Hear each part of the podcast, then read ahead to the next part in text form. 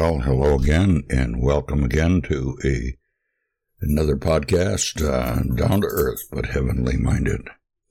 And uh, we're moving right along, and I guess we're in lesson number 17. Yep, 17.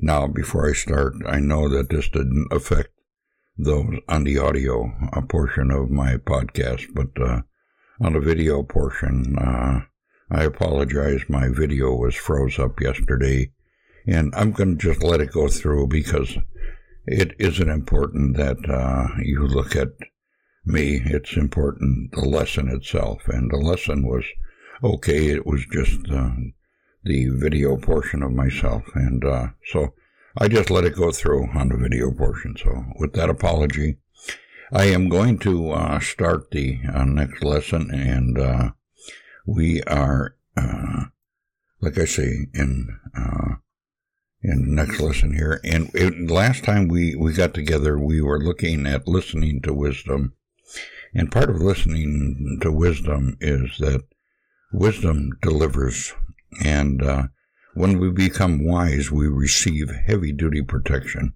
and deliverance.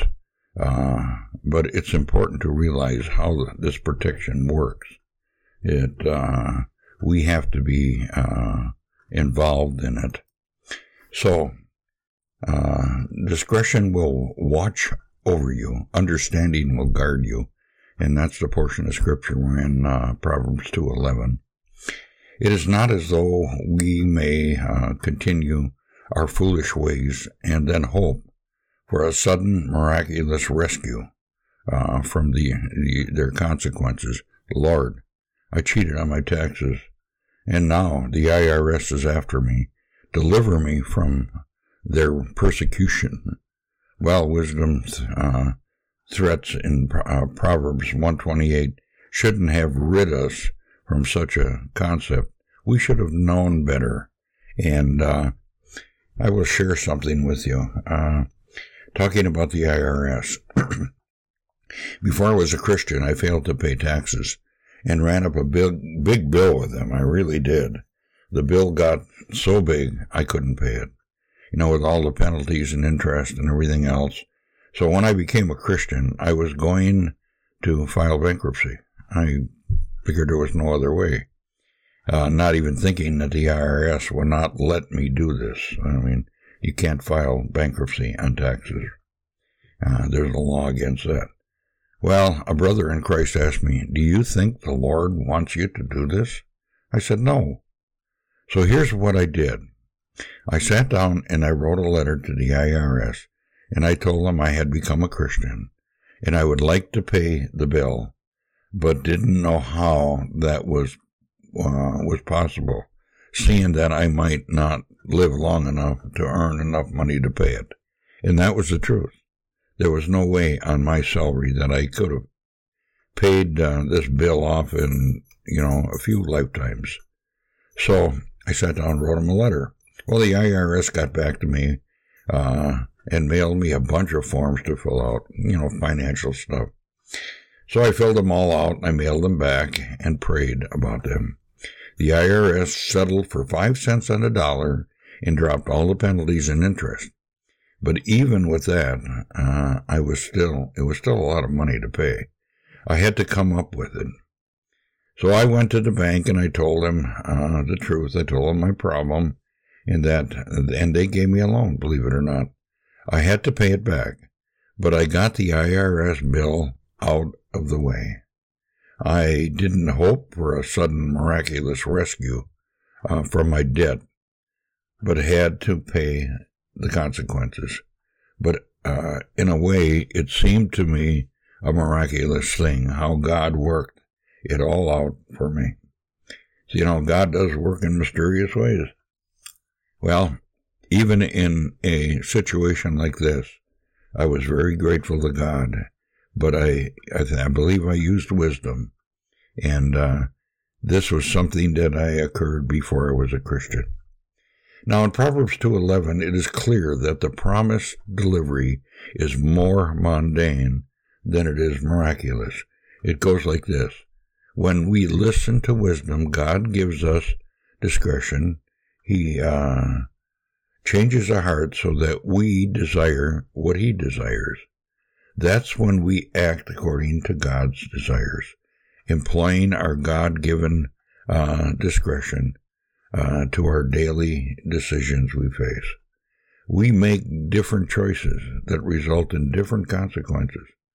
Instead of racing headfirst towards suffering and pain, we act in a more life giving way. We will choose not to do evil, harmful things, and to do good and stable things.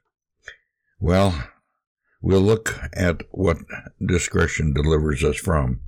And the next, we will look at what discretion delivers us for. To understand this, read the rest of Proverbs 2, verses 11 through 22, to see for yourself. Now, wisdom delivers us from evil people. Well, wisdom delivers by enabling us to make different choices. I gotta just have a little drink of coffee here. My throat is getting scratchy. Mm. Oh, and that's good hot coffee too. Well, delivering you from the ways of evil from men that perceive uh, perverted, perverted speech, who forsake the path of unrighteousness, to walk in the ways of darkness, who rejoice in doing evil, and delight in the pervertedness of evil, men whose paths are crooked, and who are devious in their ways. Uh, Proverbs uh, 2, verses 12 through 15.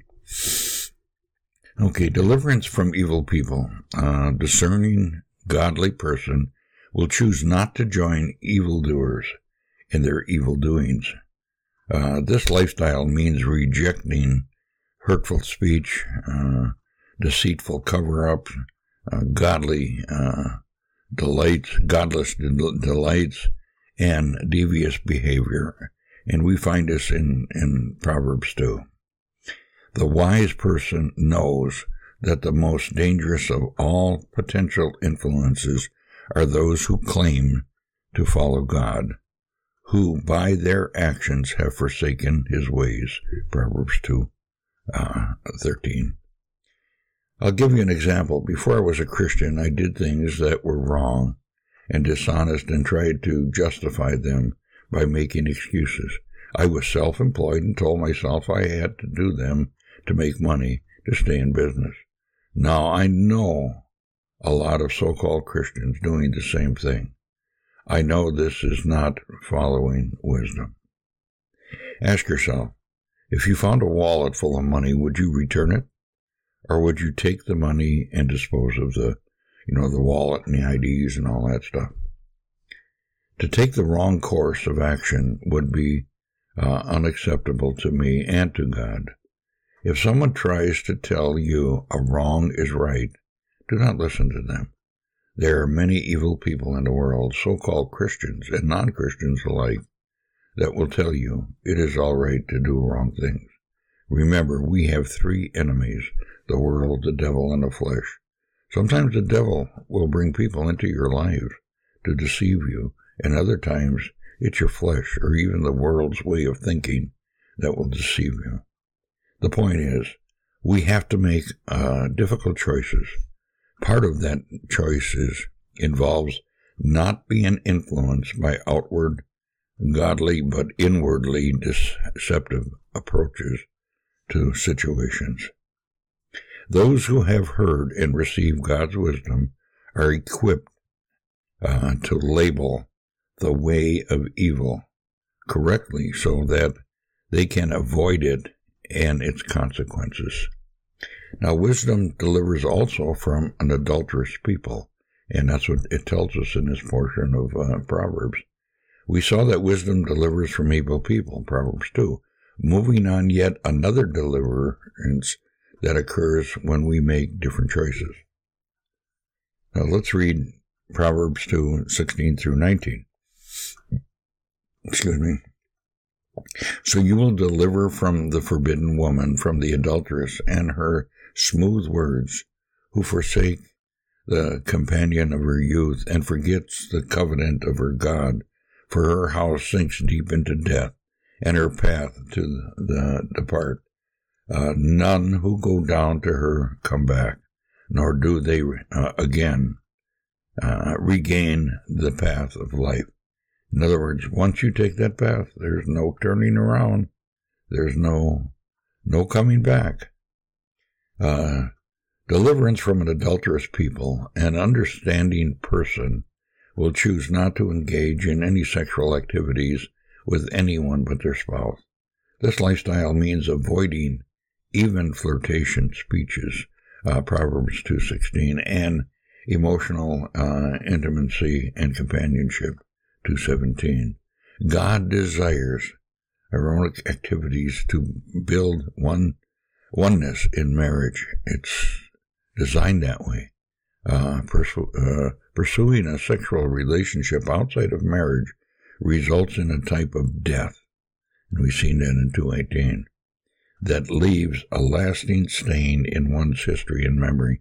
Like I say, there's no turning back, there's no changing it. Uh, that's in 219. A failure to repent of such a, lifetime, a lifestyle will ultimately lead to everlasting death in hell. We must understand that Solomon's warning is not limited to sexual intercourse with a married person. Uh, one overly literally way of interpreting going to an adulteress. All sexual activities is well sexual. Uh, thus, all sexual activities and flirtation, with speech, and and someone other than your spouse is included in Solomon's warning. The discerning person will stay far from that path, uh, delighting in God's generous plan of, for marriage. Solomon gives much more detail on this in Proverbs 5 and 7, and we will look at that as we when we get to it. Note that as with the first category, the most dangerous and deceitful relationship can be with those who attend church and who claim to fellowship uh, the, uh, with the Lord. Uh, you know, some people who would never consider something clearly immoral, like spending the night with a prostitute, will give themselves to various forms of sexual activity with other people or other persons who have a smattering of religious commitment. So even religious people, we have to be very cautious with. Uh, in his perspective uh, satire, uh, Douglas Wilson, who was a writer, illustrated such a scene through the eyes of a fictional pastor, you know, a youth pastor. And this is how it goes. Every month or so, the stress of uh, youth ministry, dealing with the kids and all their issues, would get to Johnny. So he, and I'm using just names here, uh, these aren't real people, but this can happen. And so he would head over to uh, Brandy's apartment to have her give him a neck rub, followed by a, uh, her specialty back rubs. But uh, something, somehow, her giving him a back rub always turned to him giving her a front rub, and they would fall again. Well, Brandy gave him a few back rubs back when she was a student as a youth, in the youth group, and brought them uh, perilously close to the edge.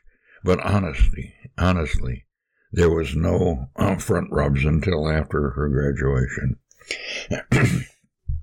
That means that when they finally followed the manner of all the earth, they were not violating the professional standards of youth ministry, but rather simply the seventh item of the ancient list, which was from the Old Testament ways. So we know that by doing this, put himself in harm's way. Here in Proverbs 2, 16 to 19, the adulterous woman forget the covenant of her gods. Proverbs 2:17. In chapter 7, she somehow who offers sacrifices to God's temple, and we'll see that when we get to Proverbs 7:14. So we can see that in some sense she was uh, indeed a member of the community of God's people. Such people can be chief among those who uh, offer temptations. We must constantly guard our hearts and set up the boundaries for healthy relationships. The wise, whether male or female, will exercise discernment and turn from the forbidden woman. Well, that's probably a good place for us to end, and we will end until I get together again on my next podcast. Uh, I hope you're well and that you're uh, learning uh, how to listen to wisdom and how to react to wisdom and look at all the benefits that being wise offers us. And one of them is this discretion and discernment, especially with somebody of the opposite sex. And uh, it's very important that we keep ourselves pure uh, because God is holy. We are to be, we're called to be holy as well. And I'm going to end my podcast here. Now we know that God is out here, that you can find him. He's in your Bible. So pick up your Bible and read the Word of God. And with that said, I'm just going to close my podcast and have a great day. Lord bless. Till next time. Bye.